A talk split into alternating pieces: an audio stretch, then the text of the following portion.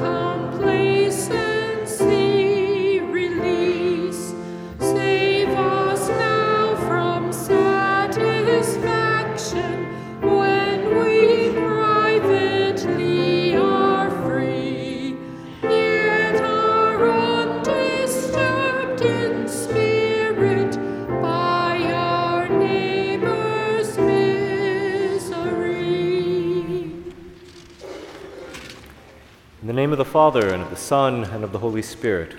Amen. Come, Holy Spirit.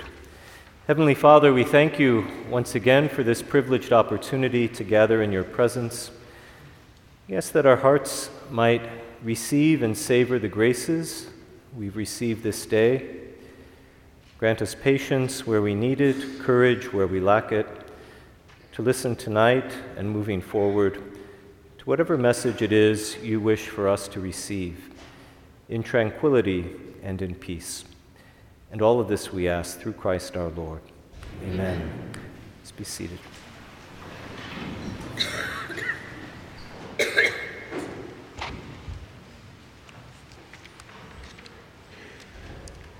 A reading from the Acts of the Apostles.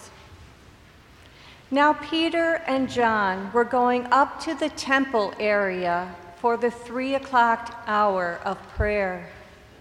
And a man, crippled from birth, was carried and placed at the gate of the temple, called the Beautiful Gate, every day to beg for alms from the people who entered the temple. When he saw Peter and John about to go into the temple, he asked for alms.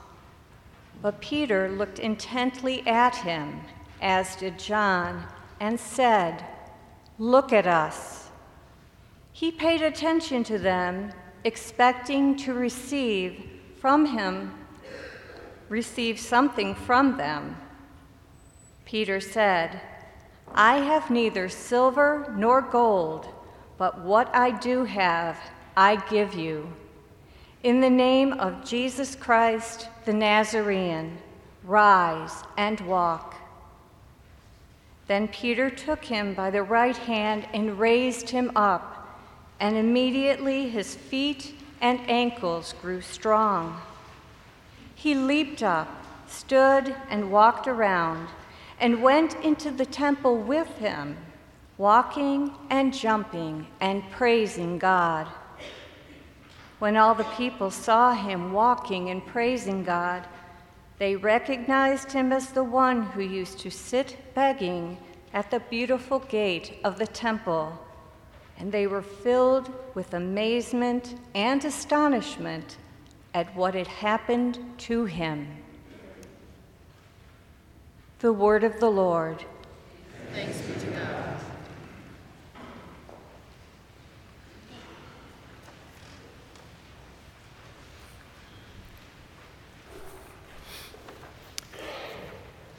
I always have to laugh every time I see my headshot. Because, uh, as you know, these things rarely look like you.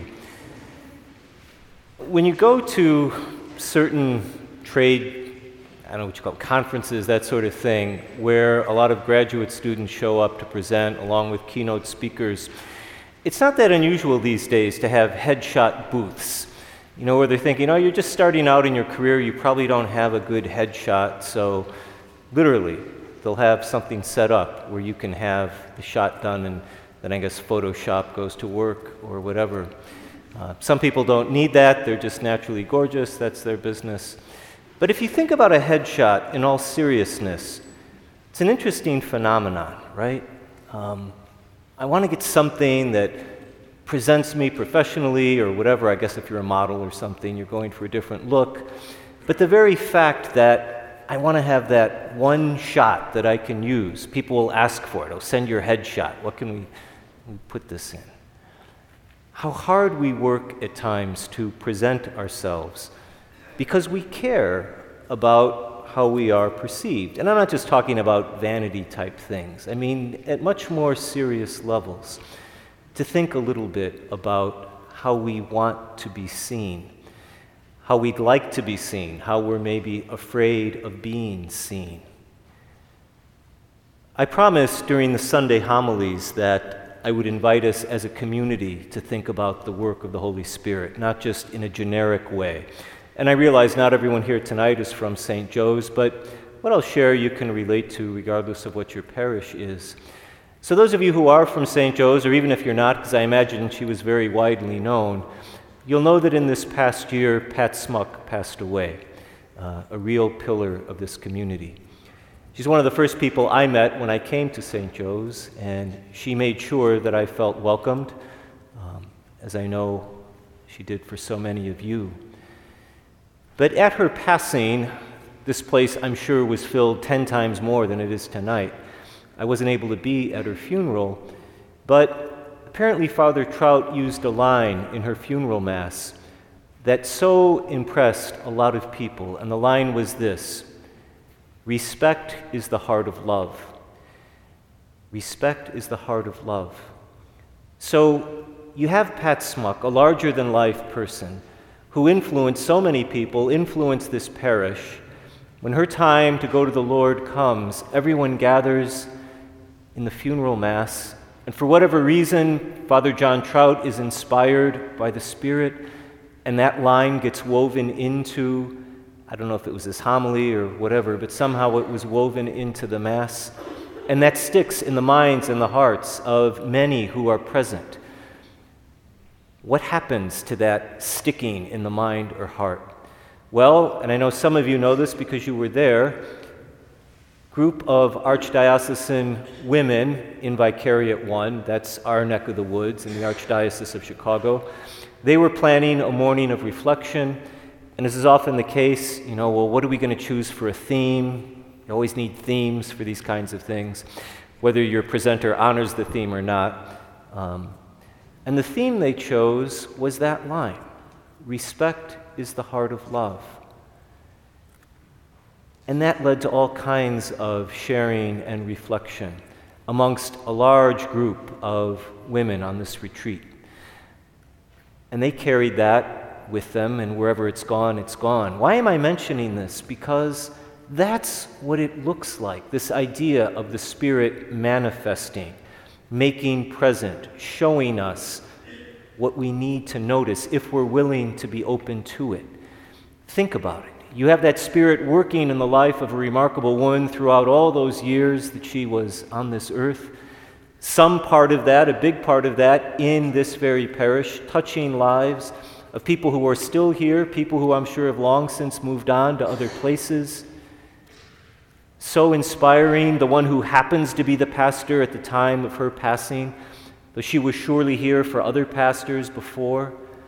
But at that moment, at that time, inspiring in him that line, the Spirit moving, weaving, blowing through all these lives, inspiring that one thought to be shared, and somehow moving, sticking in the hearts of those who are there. We have to share this. We've got to take it broader. Could Pat Smuck in her wildest dreams have imagined what her life would have inspired and where it would lead?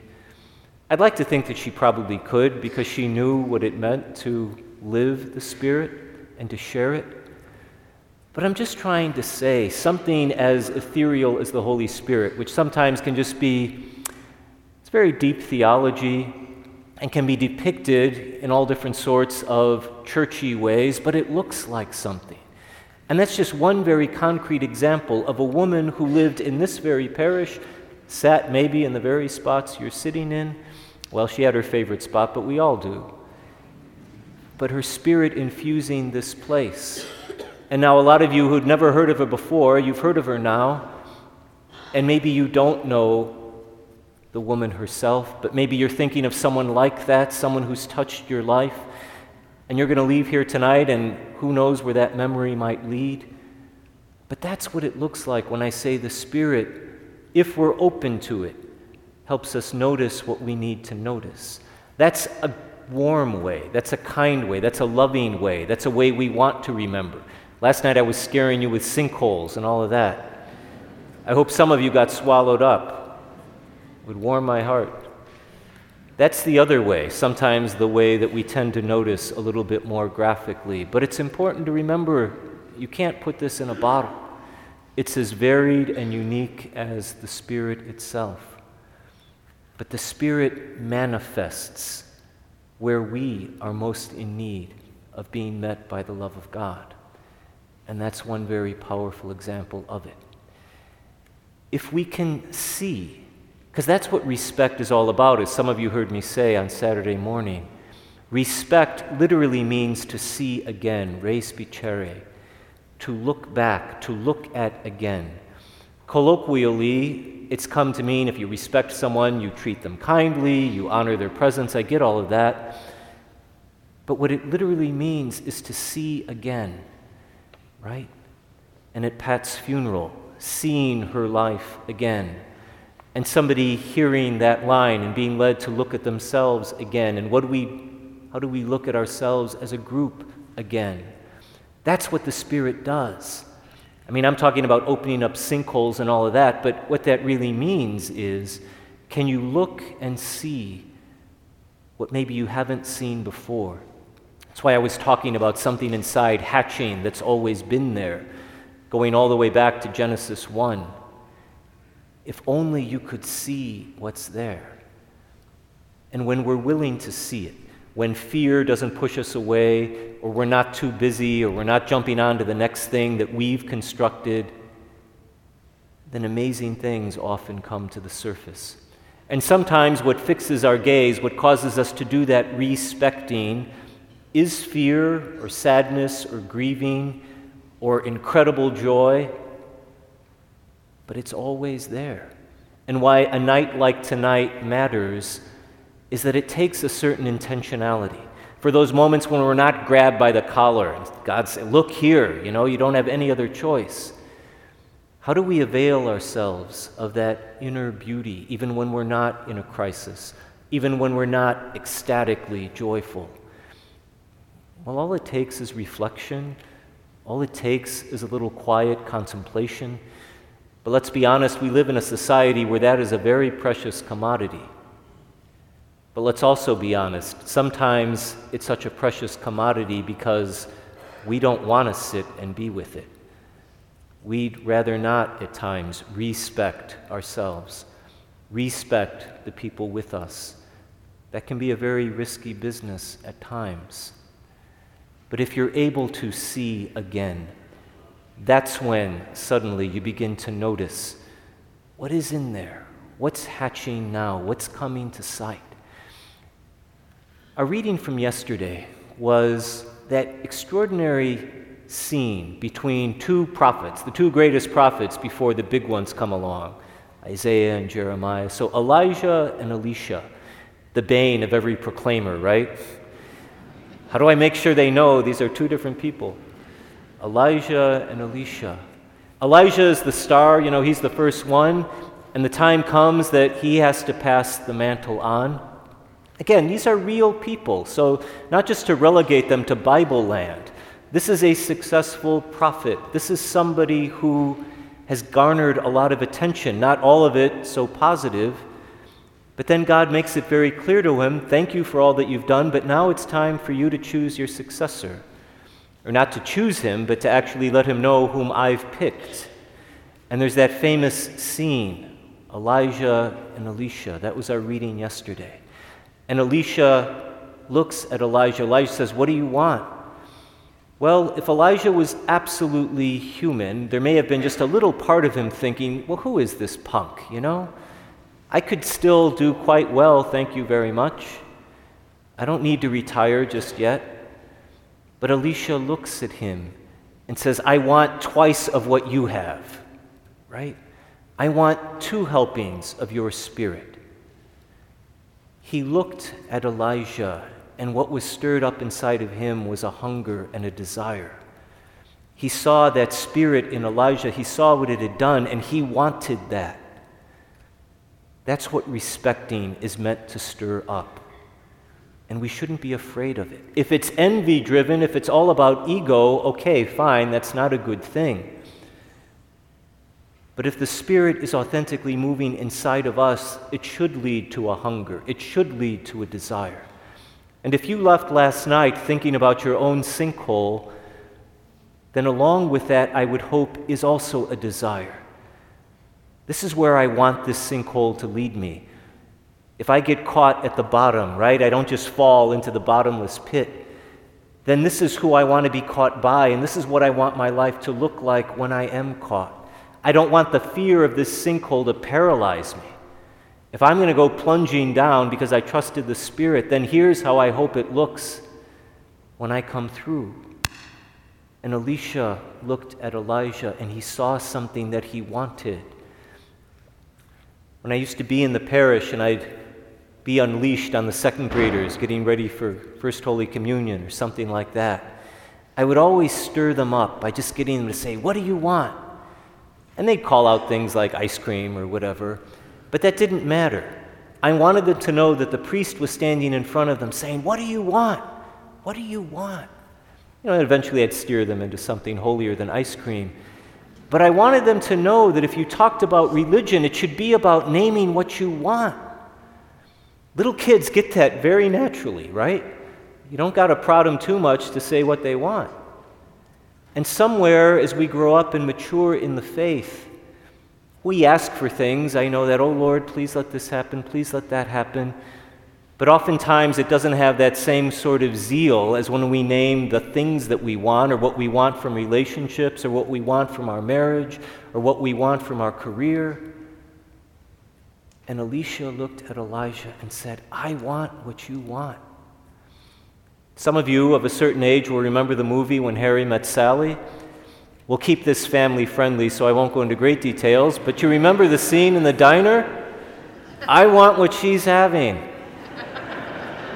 Why can't we talk about God that well? Not exactly that way, but you know what I mean. Ecstatic, it's a, originally a spiritual term. But we're shy and we're, you know, diffident and gosh, I don't know, I, I shouldn't. God, you just give me whatever you think I need. The prophets weren't like that. And if we truly respect another, and if we can see where the Holy Spirit is in them, we should want that as well.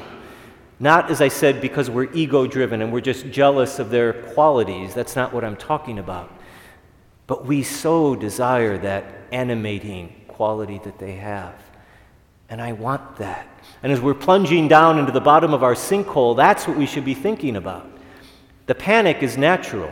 You're going to feel that initially.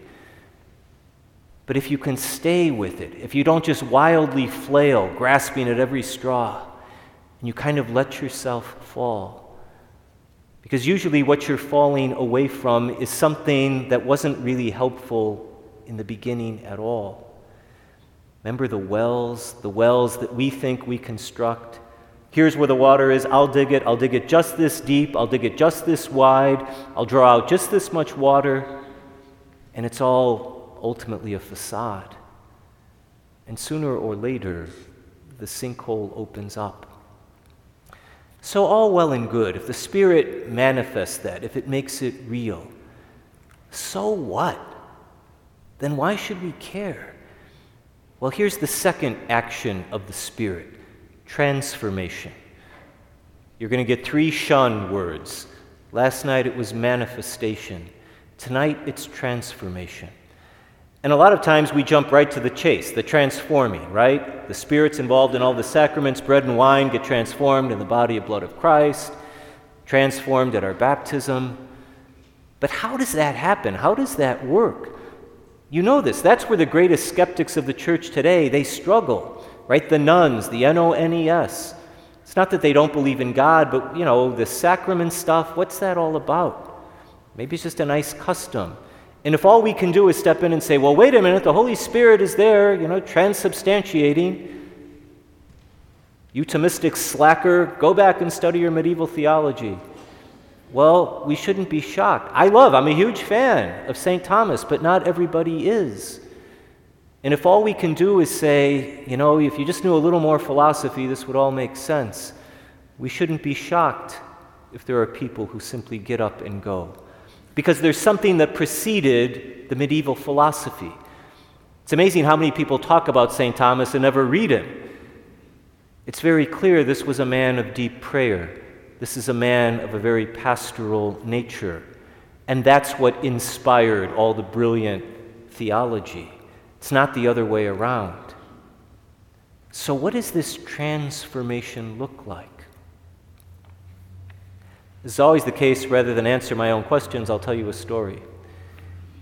Working now at the seminary as I do, and I've been there for seven years, um, four years in change as rector.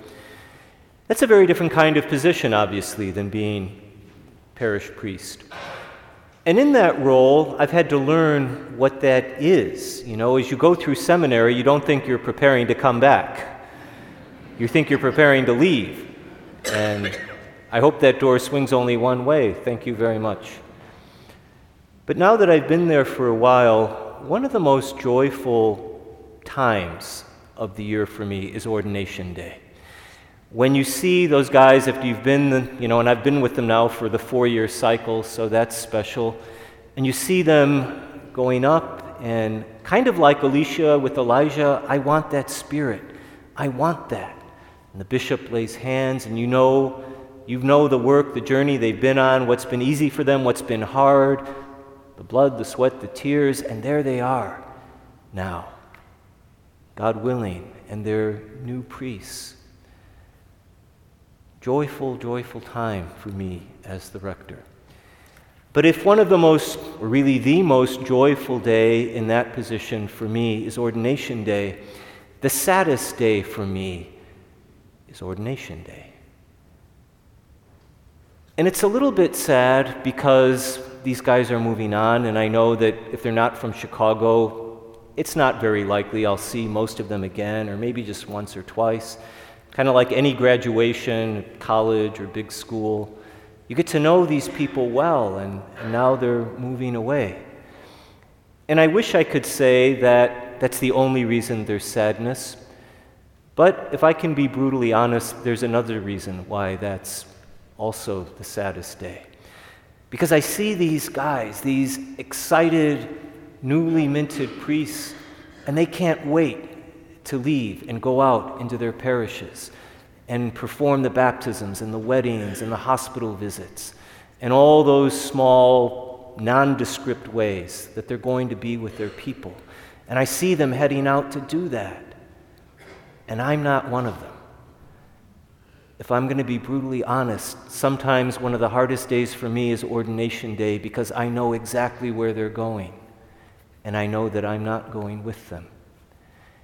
And I'm not saying that as some sort of pity party, and because that's the whole point. I could easily step back and say, oh, but wait a minute, John, you've got all these great things, and, and you help out at St. Joe's, and you do this. See, that's where the unholy spirit wants to creep in.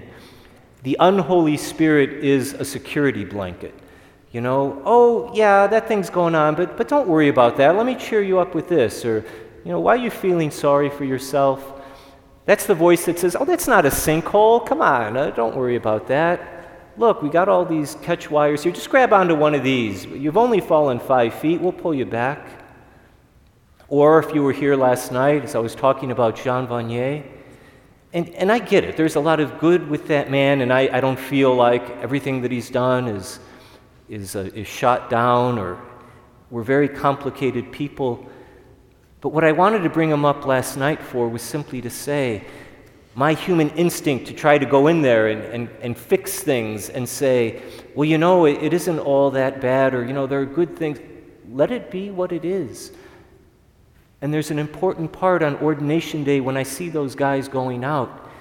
I have to be able to say, and I'm not going with them. It doesn't mean that there aren't wonderful things that I get to do. It doesn't mean that I won't have my time later on down the road, perhaps in some parish.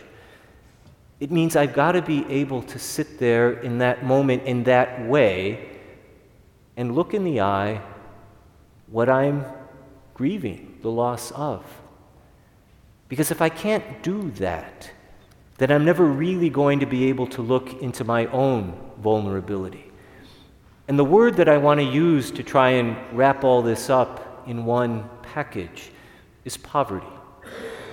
We have to be able to look at our poverty if we really want to respect in the way that I'm talking about it. And if that word sounds melodramatic to you, fine, plug in any word you want to plug in. And I get it. I'm certainly not making light of the fact that there are a lot of people who are dealing with real material poverty in a way that I certainly am not, and I suspect most of us in this room are not. So I don't use that word lightly, and I use it with deep, deep reverence, knowing that it has many different shades and levels and depths. But my point is simply this if the Spirit is going to transform, the way He transforms is by allowing us to name our poverty and to sit with it and not run away from it. And this side of paradise, everybody has poverty. Because so often, what we do, at least I know what I do, and maybe you do it too, is I ask God to love me in spite of the poverty. Lord, I want you to love me in spite of the fact that this situation happens to exist.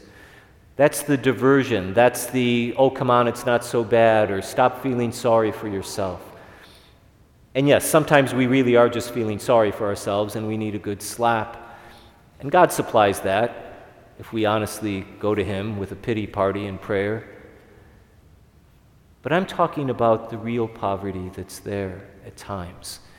And when you're falling into your sinkhole, there is going to be poverty. There is something there that's lacking. There's something there that perhaps ought to be there, and for whatever reason it's not. Maybe that's because of a choice you made. Maybe because that's a choice somebody else made and you've just been the victim of it. Maybe it's simply a result of the family you were born into or the neighborhood you grew up in. We don't have the ability to orchestrate these things, even though we live in a society that often pretends that we do. Be all that you can be. You can make anything of yourself that you want. And when we have to face the reality that that's not accurate, then it's a Holy Spirit moment. And are we willing to allow the Spirit to show us what is really there? And if we are, then what does it look like? So when I say that the Spirit transforms, what I mean is you've got to name in the face of that Spirit where the poverty is. You've got to be willing to say, This is what I don't have right now. This is where I'm struggling. Even before we say, Help me, Lord, can you change this? Lord, do something different. So often we jump right to that point. Well, why do we have to name the poverty? God knows everything, doesn't He? Well, we don't pray for God's benefit, we pray for ours. It matters to name where that lack is, because that's what opens us up to receive. I want you to think about this for a minute. Think about the most intimate relationship you have. Maybe that's with a spouse, maybe that's with a friend or a sibling. Imagine that there's something between the two of you that for whatever reason you don't mention. You censor yourself. You think it would hurt their feelings or might be embarrassing. You'd feel shame if you brought it up. And something I've learned over time that I wouldn't have known years ago is that sometimes couples can be together in marriage for decades, and there may be something that one holds in their heart that they've never quite brought out to the other. But if there's something between two people that for whatever reason is not being mentioned, it's always going to be a kind of block in the relationship. And it's not just going to be a block because something wasn't shared, but if you have something in your heart that you haven't brought out to the other person, you've decided you just can't do it, or they're not ready to hear it, or whatever it might be, you're never going to be as receptive as you might be otherwise. If you don't speak something in your heart that really needs to be known, then I don't care how wonderful a conversation you have, and it might be very deep and might be very productive, but you're never really going to receive fully whatever the other person has to share with you. The unspoken significant thing is a block to receiving. And if that's true with other people in your life, it's definitely true with God. The Spirit is always there. He's not hanging out somewhere else saying, Well, maybe I'll get to you next Thursday. The Spirit is always there. The only thing we bring to this dynamic is receptivity. The only thing you or I have to offer to our relationship with God is are we receptive to what's being offered? Because one of the first things you learned about God, right? How does God love you? God loves you unconditionally. And if that statement's true, then it never gets any better and it never gets any worse. On the worst day of your life, you were receiving as much that God has to offer you as on the best day of your life. And if you just heard me say that and you said, oh, yeah, got that one, then you should be running the seminary, not me. Because I struggle with that. I struggle with that. I think of days that I've lost people that I've loved in horrible situations. I think of days where my heart was broken. I think of days that I've committed some of the worst sins I've ever committed. And do I really believe that I was being offered as much from God on that day as on the most joyful days I could ever name for myself? My ordination day, my, you know, but it's not about God showing up and offering us a little more on one day than on another day. It's how can I receive what's being offered? And that's where the Holy Spirit comes in. The whole spiritual life, the whole point of the spiritual life. And as I look out at the audience, I even see some of my spiritual directees. You're very brave for showing up tonight. Because tomorrow I'm going to tell stories about you. No, but the only thing you do in spiritual direction, the only thing you do when you receive the sacraments, the only thing you do in prayer, all we can do is try to render our hearts a little bit more receptive to what God is offering. The goal of the spiritual life is not primarily to be a better person or follow the Ten Commandments more faithfully or go to Mass every day. The only reason we do any of those things is so that our hearts might be just a little bit more receptive to what God has to offer. And the means by which God offers them, that's what the Holy Spirit is all about. So think about the sacraments and think about poverty, if you like. Think about the Eucharist. You know, think of how grandiloquently we could celebrate a Mass. I mean, the transubstantiation itself.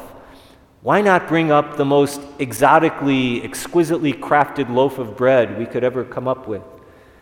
Instead, we've got those little hosts, right? When I see our hosts, I'm often reminded of manna in the desert. Manna, some of you might know, Could almost translate it as, What is it? Kind of a made up word. They saw this stuff on the ground. They didn't know exactly what it was. For us, manna, bread from heaven. I always said the first kid who picked up the first piece of manna and stuck it in his mouth can just imagine his Hebrew mother. Don't put that in your mouth. You don't know where that's been. But that's an act of the Holy Spirit, right? There's something there, and I, I wonder what it is. I want it. And nobody's going to hold me back. And that's what we do for each other. We inspire each other in that way. Pat Smuck had a certain way of being in the world. And some people, probably a lot of people, knew her and said, I want what she's got. Or maybe you took her smile and that just transformed one day of your life.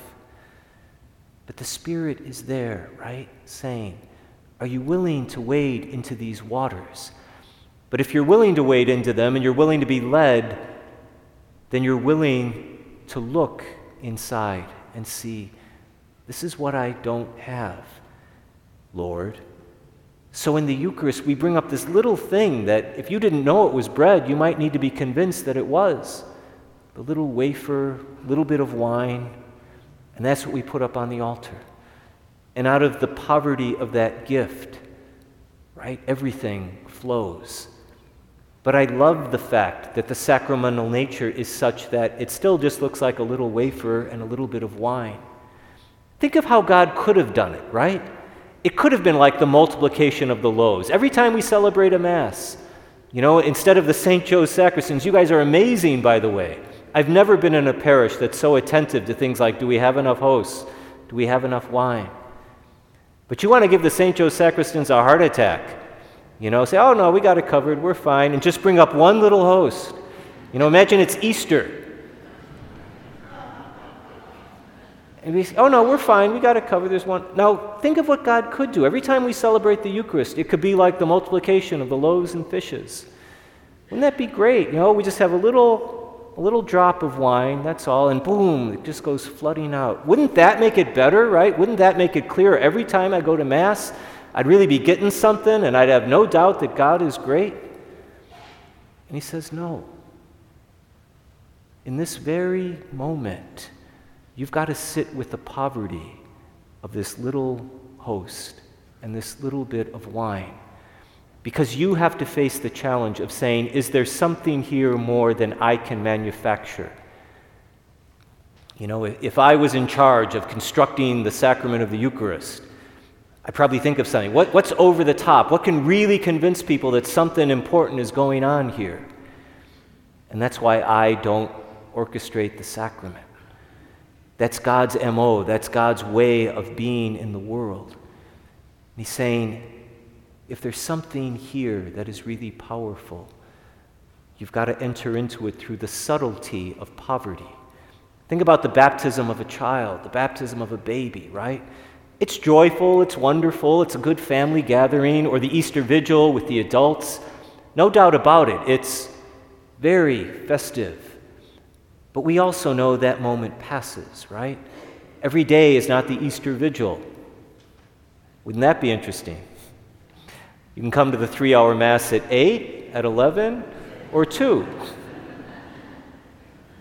And it needs to be that way because it's not about spectacle and it's not about flying in all the grandparents from all over the country.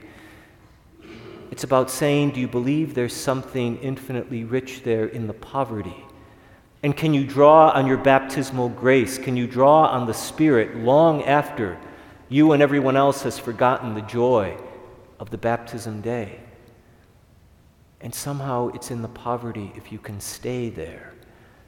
It's not magic, right?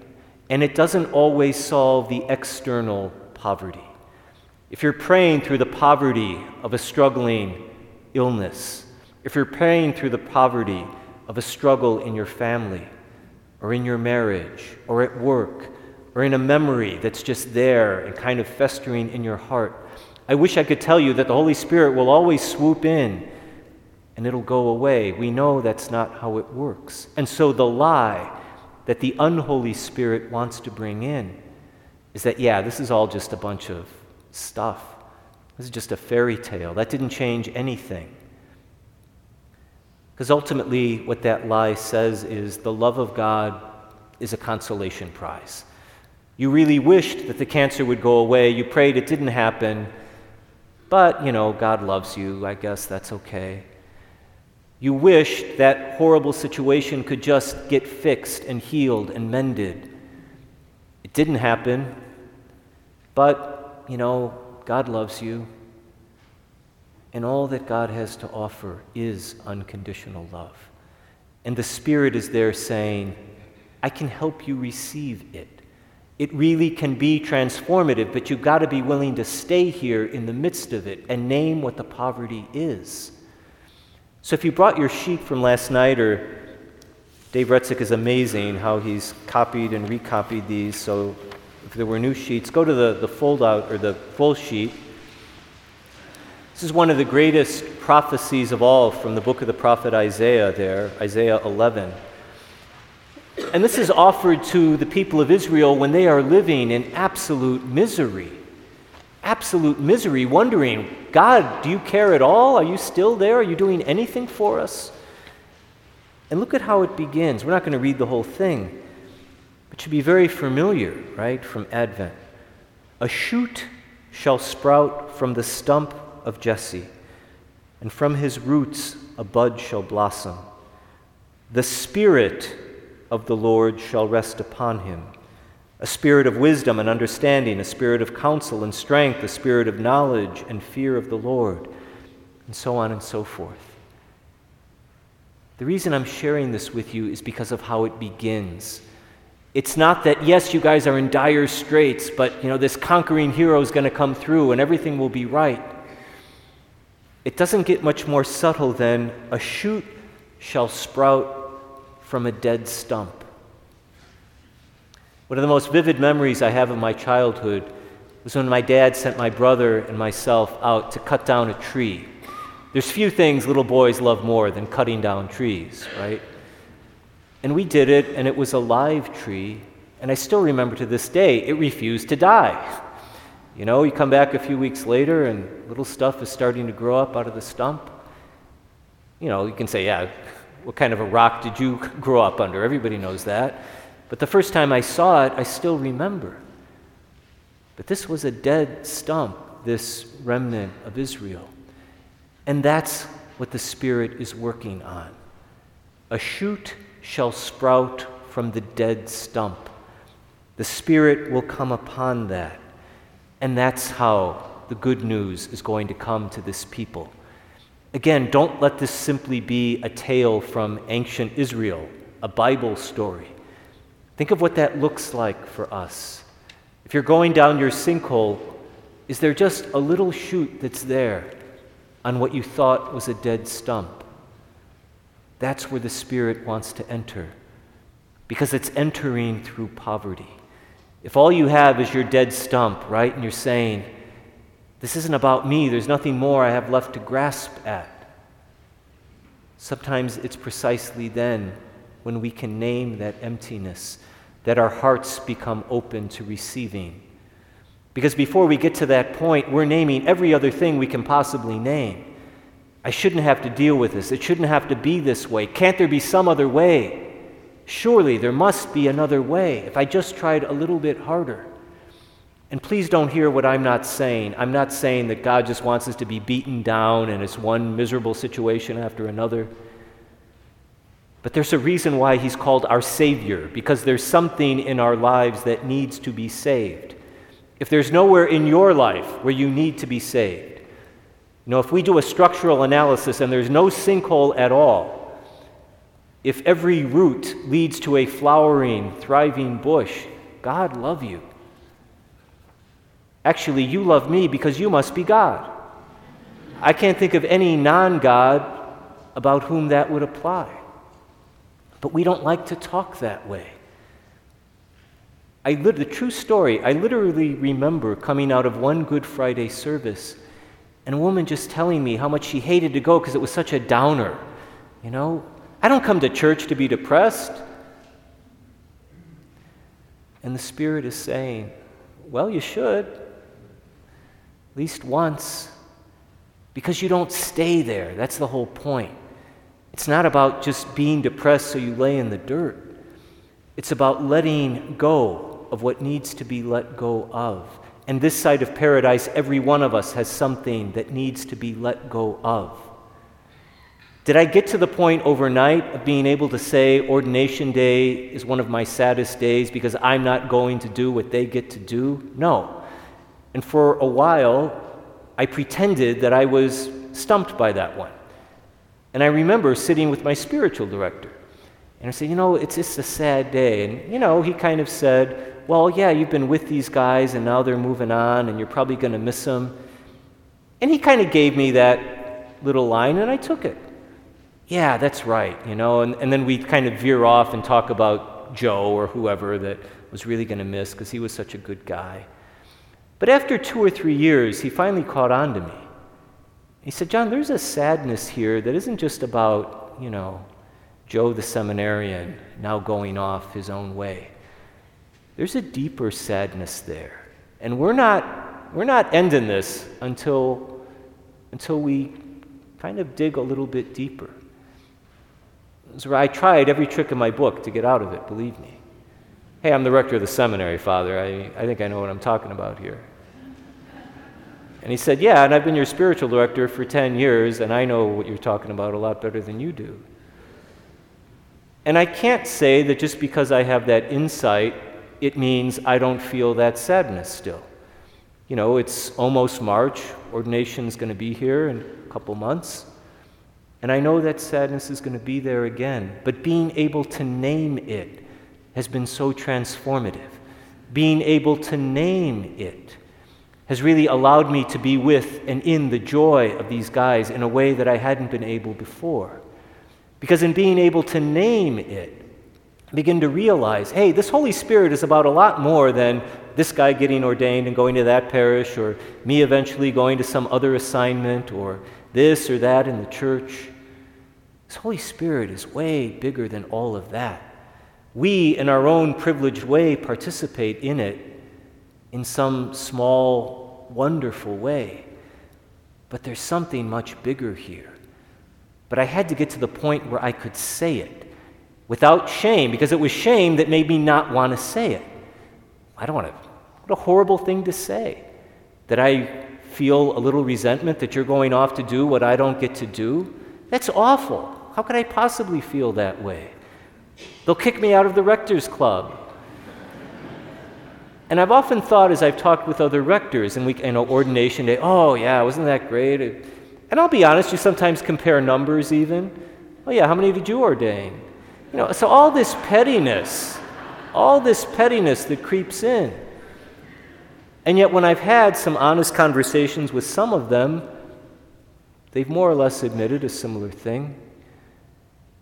There's a good model for this. I mean, I'm not just winging it when I say this is how the Spirit transforms. And the model I want to use is the model of our Lord Himself. Okay? Think of how His public ministry kicks off. You know, He's, so let's leave the shepherds and angels and all that. So He's grown up now, and He gets baptized, right? And famously, He's coming out of the water, the Father appears, and what does the Father say to Him? You are my beloved Son, okay? Even in that, there's a little hint of poverty. It's a good poverty, right? A son, if he enjoys being a son, a daughter, if she enjoys being a daughter and hearing how much she is beloved by her parents, how much he is beloved by his parents, there's a smallness there that we enjoy. I like to know if indeed I'm receiving it well, that I'm your beloved son or daughter. There's a beautiful little poverty even in that relationship. But immediately following that beautiful word of affirmation, then who steps into play? That was the father. Then the father goes off, he sits in his recliner. Who steps in next, right after the baptism? I heard the devil. Who comes in before the devil? Who's the star of our, of our mission? Holy Spirit. See, I can't resist turning into the belligerent teacher.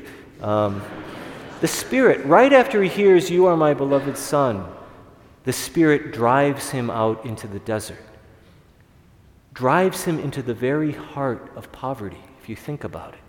And he's out there and he fasts for 40 days, right? We're on the verge of Lent. So, on the one hand, it's okay, Jesus goes out there, he fasts, but think about it for a minute. The Spirit, our hero, forces him right into the face of poverty.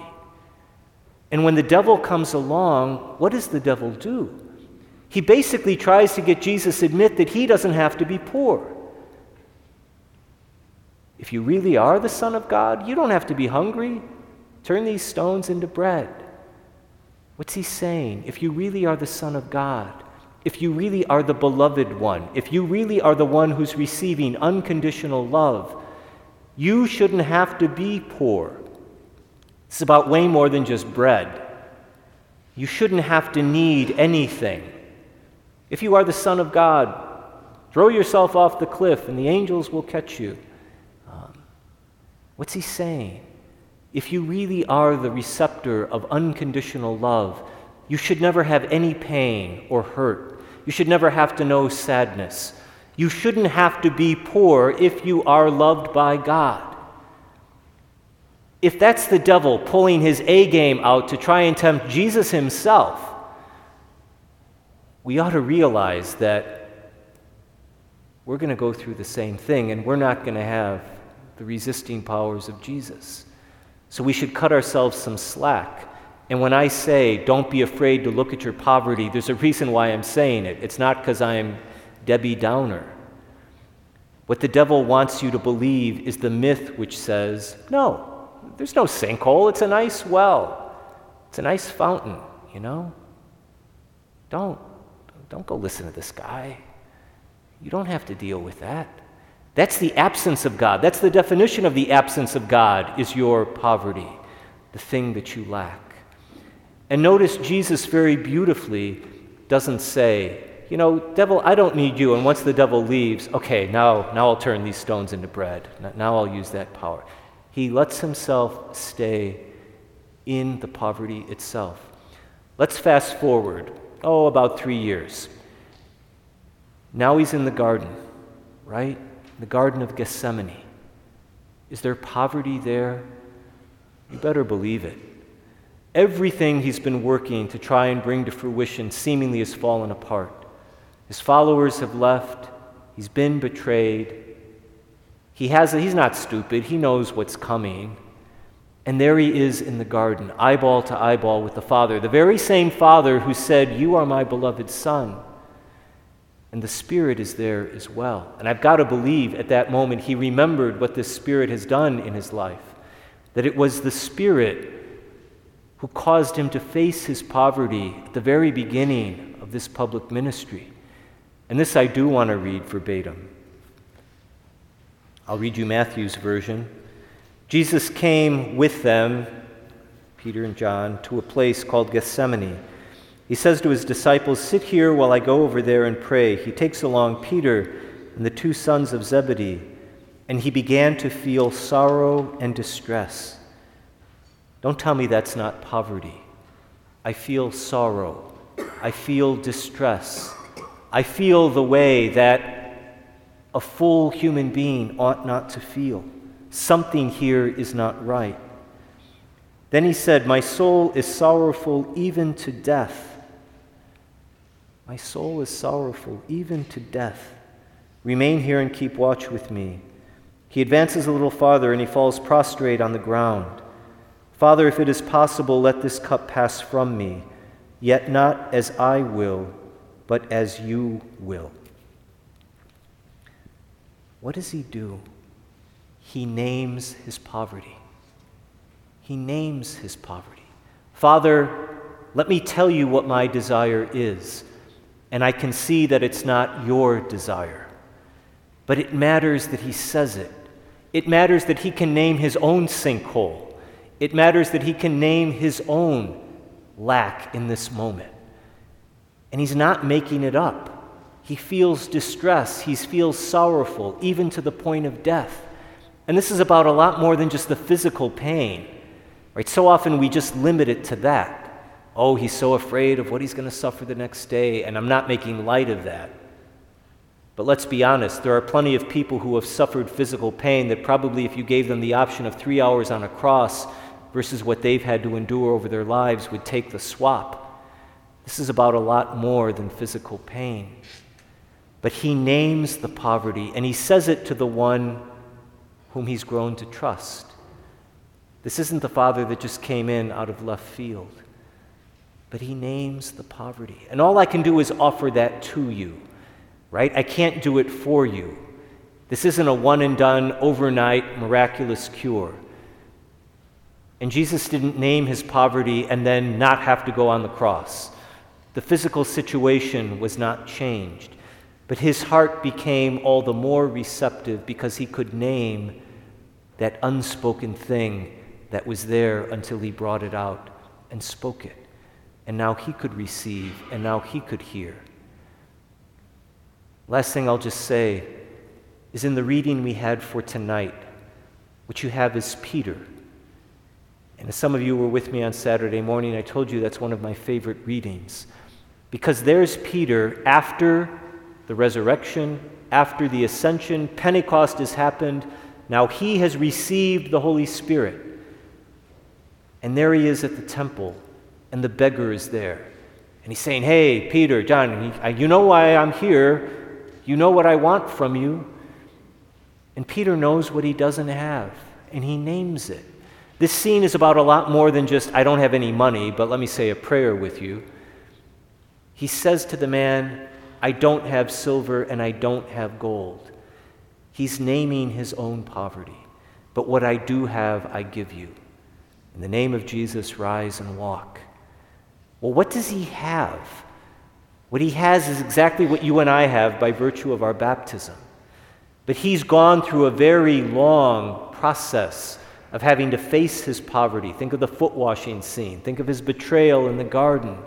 Think of Get Behind Me, Satan. He's had this whole schooling process of having to admit where he lacks, and Jesus has been with him. That's what we do for one another. If the transformation comes by being able to look at where the lack, the vulnerability, the poverty is, and stay and receive around that, we don't do it alone. And that's what tomorrow night is all about if the Spirit manifests and makes real to us where those sinkholes are, and if we stay there and we name them and we look into them and we don't run away, but we open ourselves up, that's where the Spirit really can rush in. I stand as a living witness to you. You don't have to be just held in the grip of an unnameable sadness. There really can be transformation.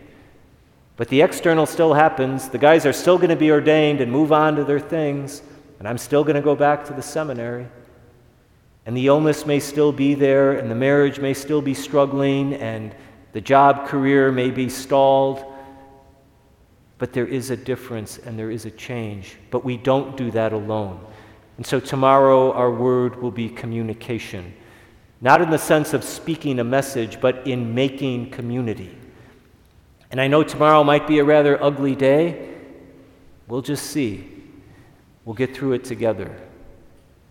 And my invitation to you for prayer tonight is what poverty would you name for yourself? Or, as I said on Sunday at the Masses, where might you name where you're being trapped? But don't just name the trap, name that desire or the lack that's there as well. So we'll just have a few minutes of reflective music, and then we'll be on our way.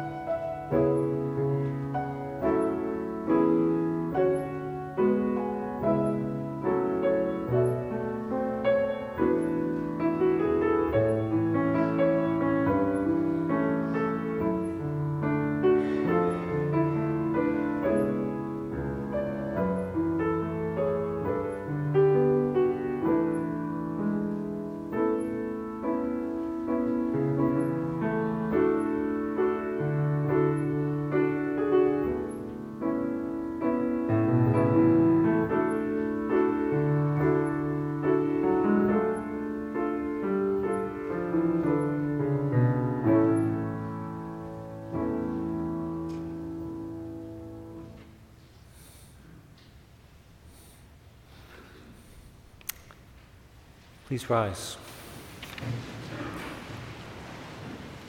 So, again, we'll gather tomorrow at 7 o'clock here. The Lord be with you. May Almighty God bless you, the Father, the Son, and the Holy Spirit. Amen. Go and announce the gospel of the Lord. Thanks be to God.